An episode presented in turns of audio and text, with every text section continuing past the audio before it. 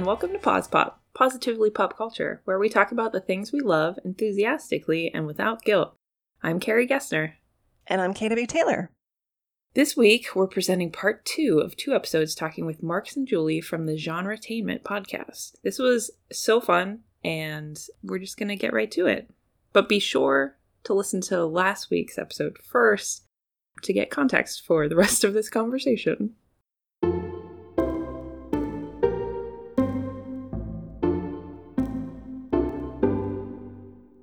So, other other stuff that you've been binging during this time, have you been consuming totally different genres than urban fantasy and and yeah well fantasy? i i'm behind because the last two weeks we've been watching supernatural but I, I wasn't as much into the christmas stuff but i love the on hallmark's movies and mysteries i love the mystery Mhm. series of movies you know Yeah. All of them basically. And i've got two of them recorded from the last two sundays. One was the crossword and one was the chronicle mysteries and the other was crossword mysteries. And so i've got those in the queue to watch. And Marx actually will watch those. And i mean i read mostly either straight cozy mysteries or cozy mysteries that have like a supernatural element like witches or something Mhm. or cozy mysteries with like cats in it you know and and stuff i mean sometimes they're just like regular cats and other times like the animals are talking and and doing stuff you know Yeah. I only read cozy mysteries with peacocks in them. well, there's one I like has a dog and a cat, but they're just a dog and a cat. They're not really anything. Don't talk. And there's another one with a, with dogs and cats and stuff that they talk and help their humans. Oh, I'm really just- shocked Hallmark doesn't have a talking cat cozy mystery yet. I'm That's telling right. you, they are missing It's a- out. It's an untapped market. and someone needs to make some with bunnies. Is all I can say. Oh. that would be cute. Bunnies are underrated. So with the the Hallmark mysteries, I haven't watched a ton. I'm more into the Christmas movies.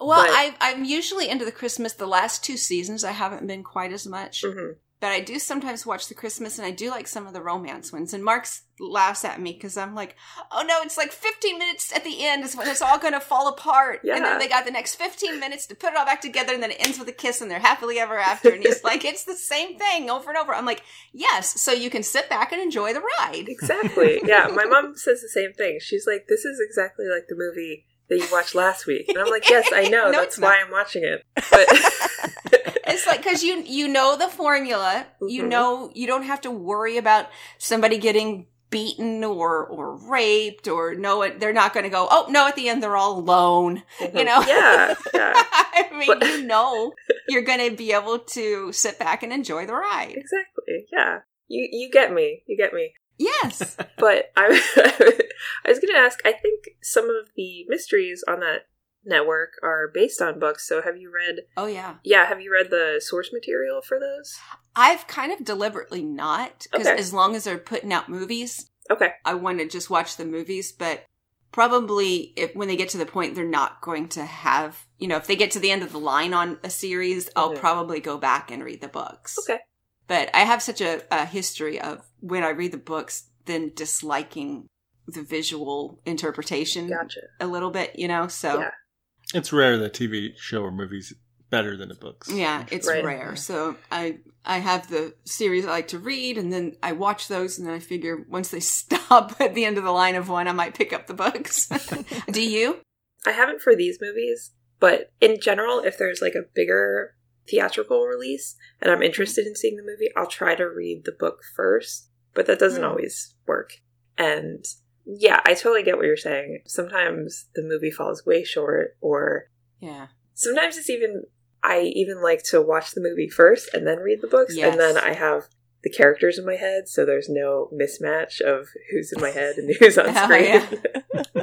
I prefer to watch it first and then read it because hmm when I when I watch the movie, I'm rarely ever disappointed reading the book. But Yes. when I read the book Yeah. first, I'm almost always disappointed when I watch it after. Yeah. Yeah, for sure. I feel like if you read the book after, you, you learn more, Yeah, you like get fill more in the depth. blanks. It's like a director's cut in your head. Yeah. That's Yeah. true, yeah. Absolutely. Yeah, I remember I, I watched the movie of Gone Girl after I read it, and I was like, this is a brilliant film, but there's so much that's overly condensed here. Mm. And it just Yeah. bugged me. I think Oh, yeah. the one my mom and I always talk about is we both. This is going to date myself. So long ago, read uh, the Horse Whisperer, Mhm.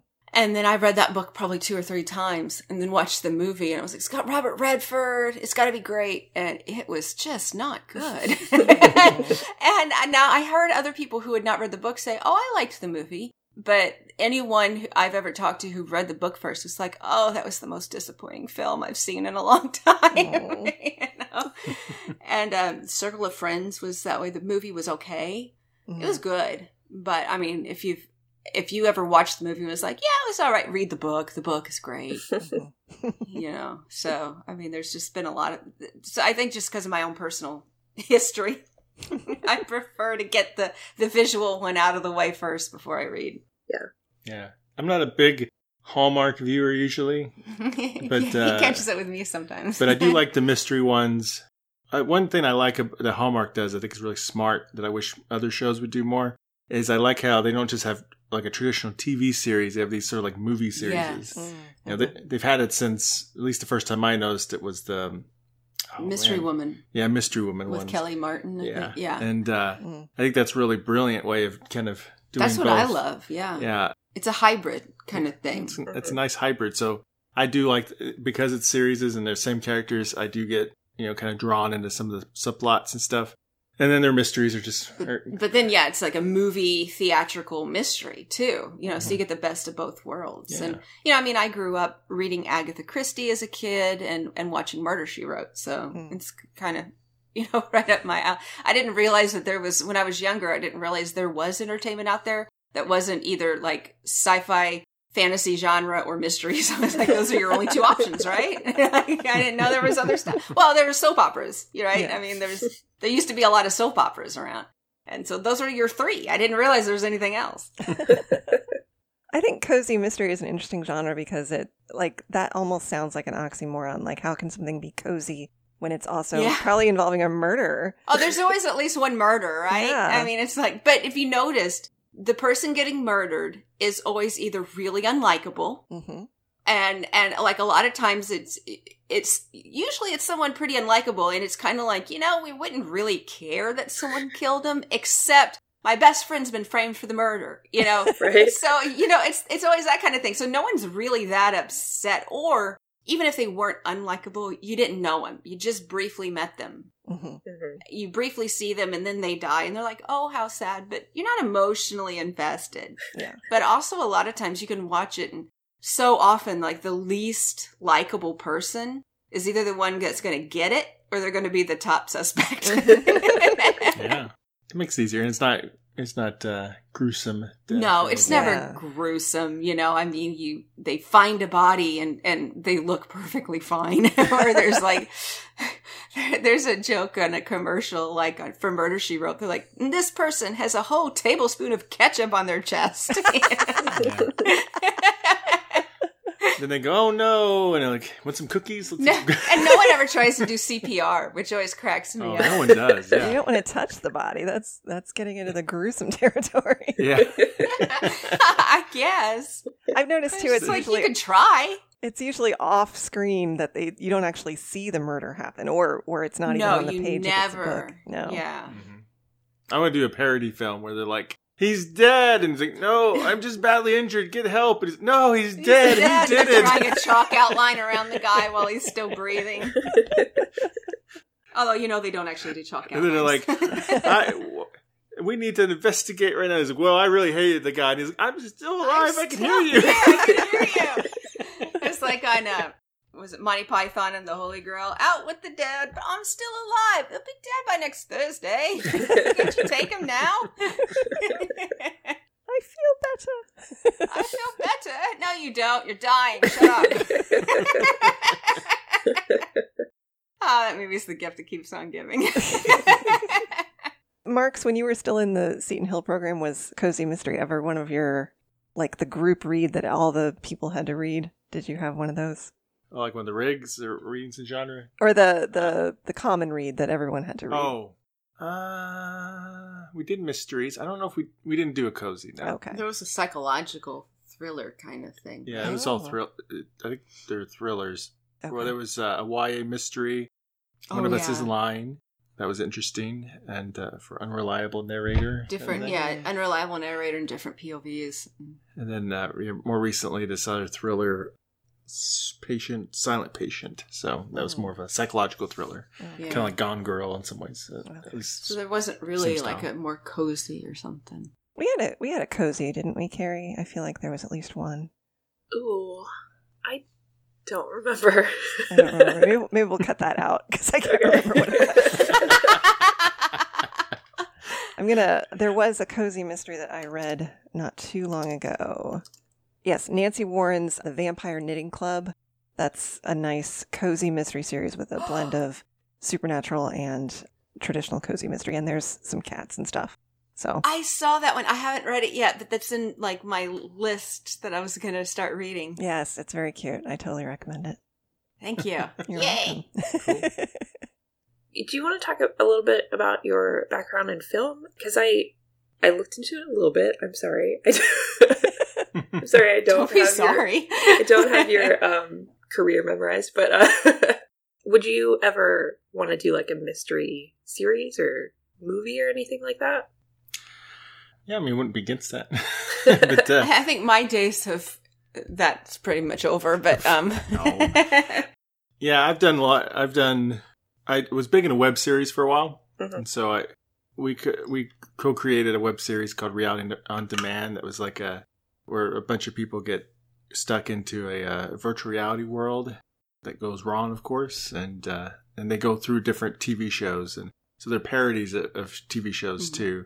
and technically Yeah. there was a mystery. In So I guess there. WandaVision's kind of still in that idea, Yeah. now, but that was years before. There was like well there and there was an underlying mystery about how did this happen, but we only got through season one, Yeah, Okay. so it never got we never got deep into the mystery. yeah, we didn't learn that you were the Scarlet Witch.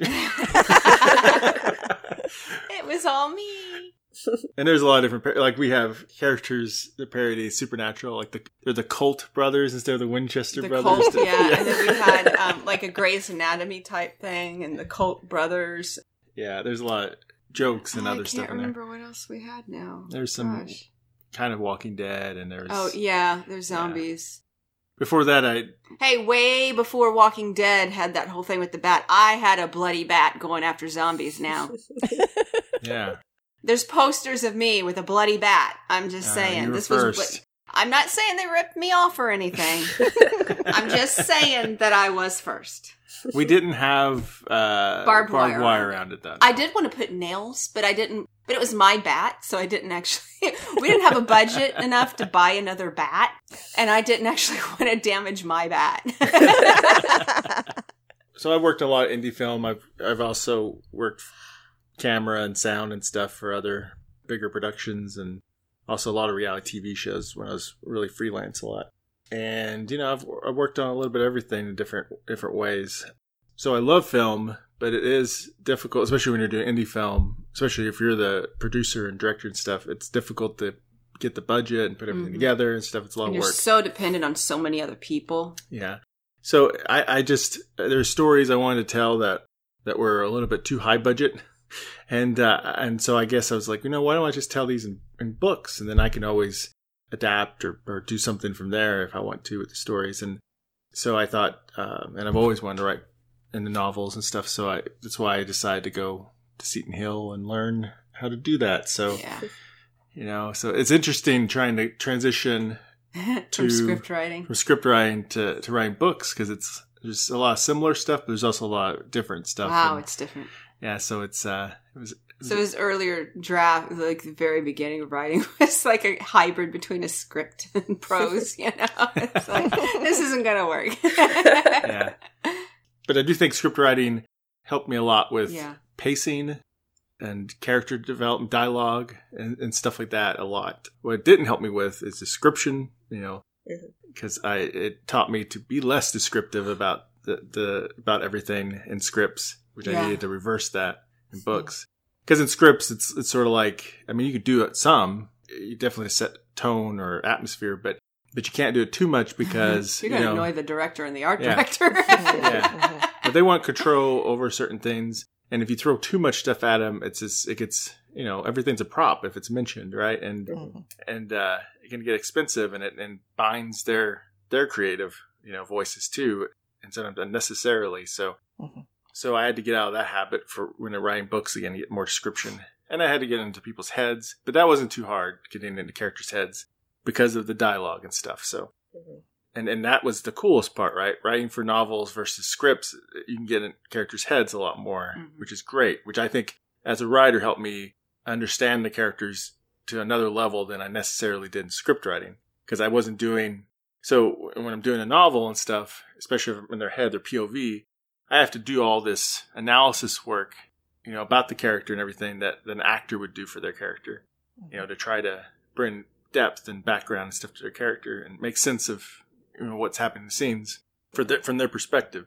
And and in scripts, you don't necessarily have to do that. I mean, you should, but well, but also with scripts, if you you know, our experience with casting was sometimes you know we we'd write the script and we'd have this idea about this character, and someone would come in and do, and they would look a little different than you had thought, and they'd do a slightly different interpretation of that character than you had originally planned, but they nail it, Mhm. Mhm. and you go, "Oh, you know what? That's what we needed." You know, and so then you just kind of you make a few tweaks and changes and you let them run with it. And so there's that collaboration, that collaborative effort, right? Mhm. But you know, so the individual actors have their job of interpreting that character. But when you're writing it in a novel, you're doing the prose writing, you have to do that yourself. yeah, Yeah. You, you cast it in your head, right? And Mhm. when it's script, you you you got to be very careful. You don't cast it so heavy that you know Those happy little accidents can't happen. yeah, you want you want the characters to bring stuff to life, and you know you don't want to. You don't want to write a part that's just for Jim Carrey because if you can't get Jim Carrey, it's gonna, yeah, everybody's gonna be just imitating Jim Carrey. Right. Yeah. You don't want that imitation going throughout the whole thing. Yeah, so it's a, it's a it's a different thing. Like a script is not a complete work, really, and uh, it's a, it's the foundation, the blueprint. Mhm. But but a novel is the complete work. Oh, but so. the script did teach you one important thing. Oh, you know, always read your dialogue out loud. You know, Mhm. and so often when people are writing a novel or a short story, they do this dialogue and they don't read it aloud. But then somebody's reading it aloud and they're stumbling over like this is clunky dialogue. Like nobody talks like this, you know. Yeah. and you realize, oh, I should have read that out loud. Yeah. You know, but script writing, you or you're it's always getting read aloud, so But it's helpful. you should always do. We always try to do, even no matter what the budget was, it's do a cold read and stuff, Yeah. table read, Mhm. and that was always helpful in trying to see like whenever stuff was a little clumsy. there were And- notes and- getting made. and, and sometimes it's just it's you know something we just find, but a certain actor, you know, how they deliver their lines and stuff, it doesn't work. And and if you can just tweak that to the speech pattern yeah. that that actor or in. they would throw something in that worked great, Mhm. and you were like, "Why didn't I think of that?" yeah, You know, that'll happen a lot. If they really into their characters, they'll come up with all sorts of stuff. Yeah, So That's really interesting. Yeah, I well, I I was listening to one of your older episodes with Garrett Robinson, Mhm. and he was talking about sort of the same thing. Like he had this idea for a series, but he couldn't get it off the ground, so he he took that world that he wrote the series about and started a novel. And one of the great things about writing novels is that you don't have to answer to anyone else. You can just do it on your own time in your own head. But at the same time, it gets really lonely, and there is something great about the collaborative give and take that you can get mm-hmm. from other people. So that's really Oh, interesting. yeah. You know, when you're in the midst of of filming something, you know, I mean, it's it's it's kind of like a drug. You get kind of addicted to it, to be honest. I mean, you get these high. You're, I mean, you're not sleeping for days on end, and and you know, you're working fourteen hour days, and you're not sleeping, and you're just like, you know, so you get a little loopy anyway, but. But it, it's just like this kind of creative high, kind of you get on too. Mhm. I'm extremely extroverted, so like you just throw me in the middle of like a handful of people and you just keep our energy up. I'll go for days anyway, but until I collapse. But yeah, so I mean, it it certainly has its strengths.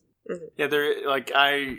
So I'm finding, I'm trying to find ways to work with other authors and collaborative projects too, Mhm. Because I do miss that collaborative Mhm. element. Writing my just my own novels isn't the same, even if you're talking to your editor and doing that back and forth. It just isn't the same as as a. It's a little easier. Marx is more introverted, and so um, I mean, he's less than he used to be, but I mean, he's he's a lot more introverted, and he it, it really charges him up to like go. He goes and sits in the corner and writes for three hours, and he's like wired from it. And you know, I go and I do the same thing, writing or editing for three hours, and I'm like, oh my god, I'm about to die.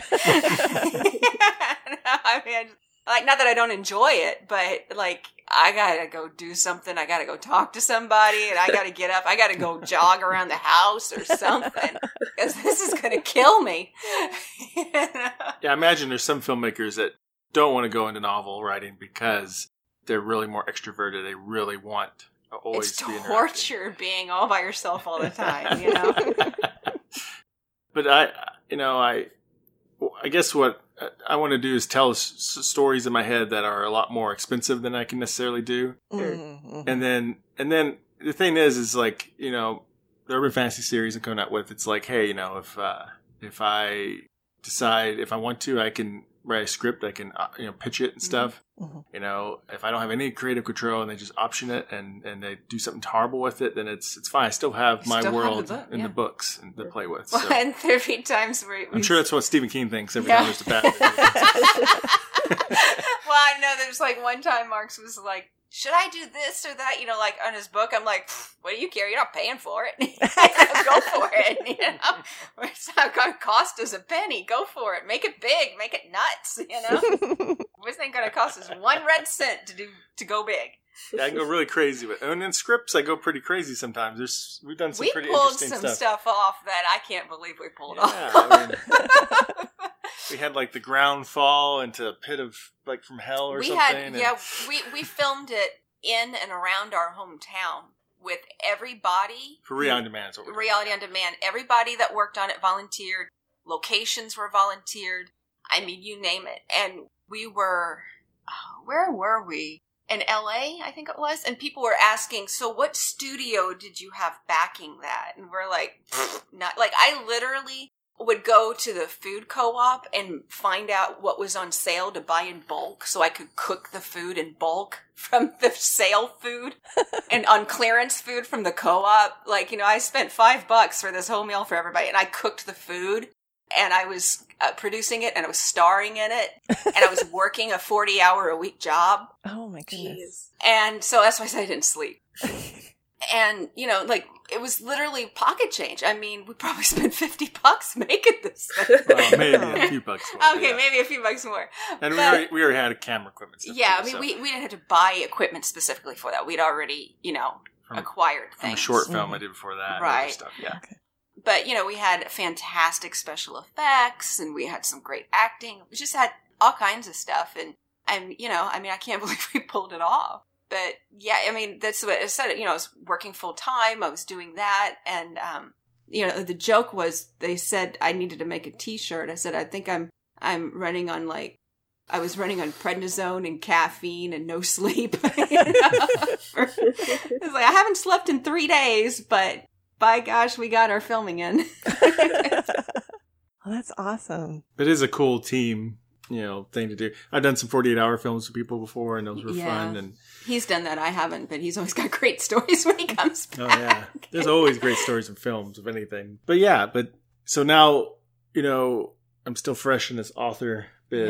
Yeah. Mhm. So I'm gonna. My goal right now is to be more like hybrid. I'm gonna do indie publishing with a little bit of traditional. I don't know if you both of you just do traditional or you do a hybrid. we, we both do hybrid, yeah. Yeah. Okay. I have not done as much indie as Carrie has, but Mhm. That's going to be mostly what we do. Yeah, we're going to be cool. mostly indie. We probably will be. And that's because it's like I know a lot of people get intimidated by, you know, the extra work you have to do outside of the writing. mhm. But to me it's just like a film. I know I got to get just like I would get a video, you know, editor, I'm going to get a, you know, get editor, proofreader and stuff Well, like that. and and you published a book traditionally, and you still had to do all your own promotion. You had to, the only thing you didn't do was hire your own artist and hire your own editor. Yeah. I mean, you did So- literally everything else, and they got ninety percent of the profit, Mhm. and you So- did all the work. So anyway, so my publisher was very good. Yes. he was. But no, I'm not saying anything bad about him. I'm just saying that's the industry. Yeah, yeah. Yeah. That, that is industry. The publisher is a very good publisher. I mean, it but, was uh, standard. there wasn't anything yeah. hinky. It was a. It was. They were nice people, and it was a perfectly But, uh, legitimate. but as you know, in traditional publishing. publishing, usually you're getting ten or maybe more percentage based on genre and your popularity, but Mhm. but ten percent is not uncommon, right? I mean, it wasn't anything bad. That's Or just how whatever. it is. Yeah. yeah, ten to fifteen or something like that, and then you know it's and that's how the whole traditional model is, which is fine. I think if you're very introverted and you only have you just really just want to write, you know, and you just can't even it's just it's not in your skill set and you don't want to even try to try to figure out the other stuff. Then I can see why traditional would be very important. But Mark said you have a very entrepreneurial spirit about you, you know, and, and you could juggle all those things. I mean, it's not that you can, you, you kind of enjoy it, you know? Yeah. Well, I do enjoy it. Like right now, I'm putting together LLC and putting together website stuff and all that stuff. And He I, gets really excited about it. There's no way. I mean, it'd be ridiculous to give that up. yeah, I get excited about that. So I mean, to That's give it up for, for less money and less control when you enjoy doing it. yeah, I feel that traditional publishers are going to need to morph a little bit Yeah. and and change the times a little bit to offer better.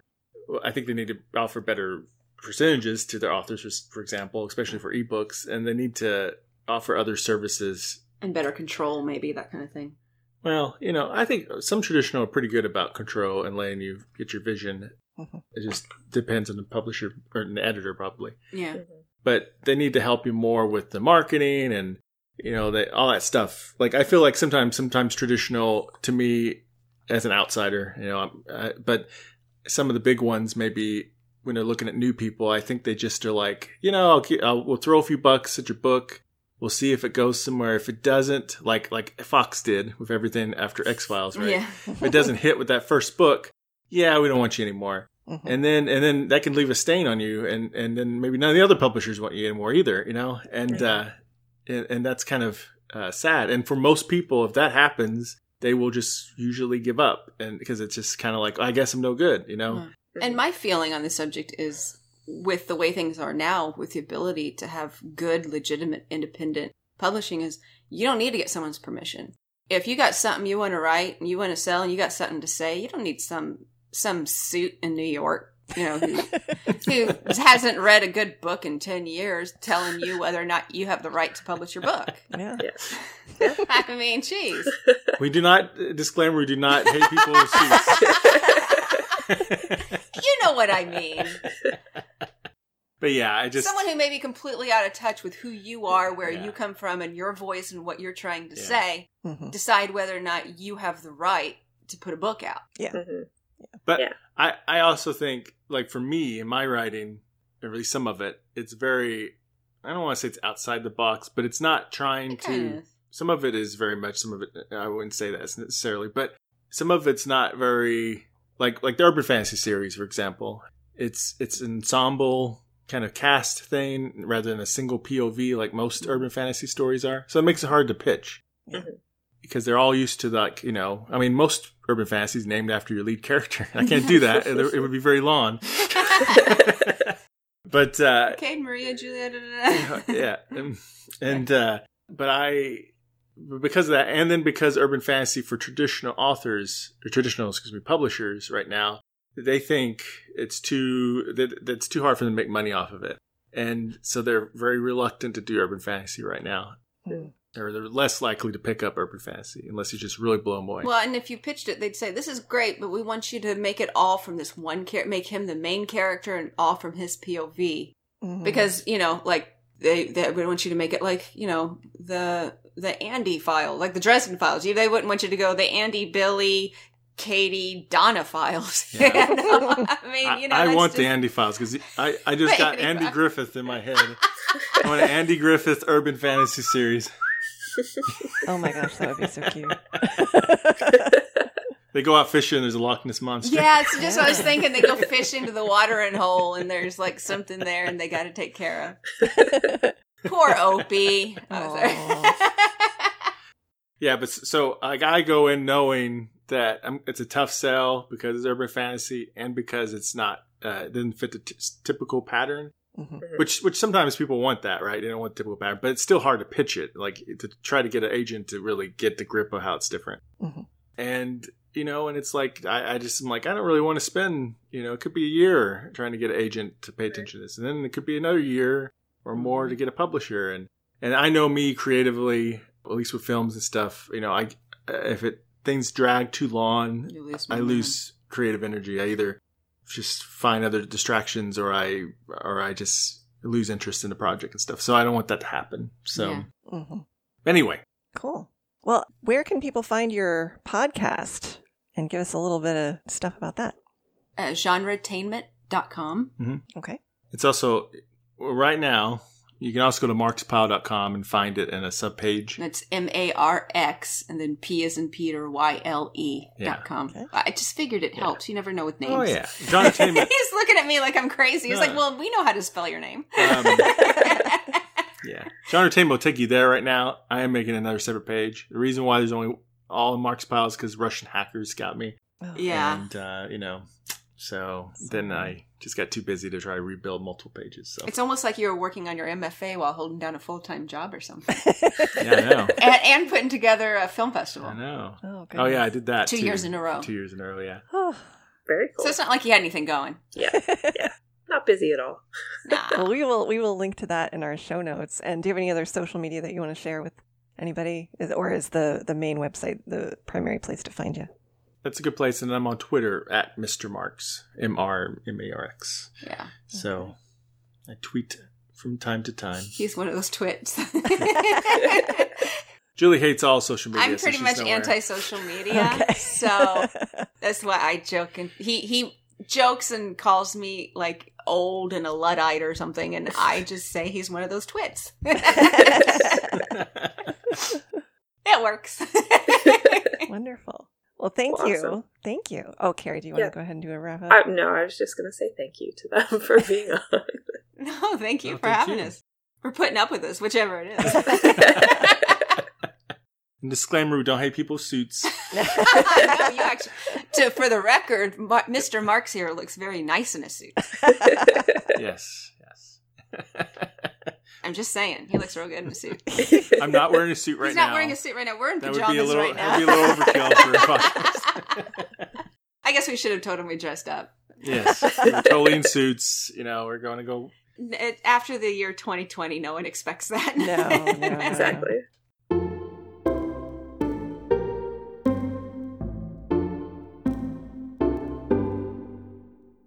That was a great talk. Thank you again to Marx and Julie. And we are going to be on an upcoming episode of their podcast too. So we will let you know when that happens. But next week, we'll be bringing you some more great pop culture stuff, as always. And we have some fun special guests for upcoming episodes. Our theme music is by Joseph McDade. You can find me on Twitter at Carrie Gessner. And you can find me on Twitter at KW Taylor Writer. And you can find us together on Twitter at Pause Pop Podcast. If you'd like to email us, you can do that at positivelypopculture at gmail.com. Thank you so much for listening. Stay healthy and safe, and join us next time for another episode of Pause Pop.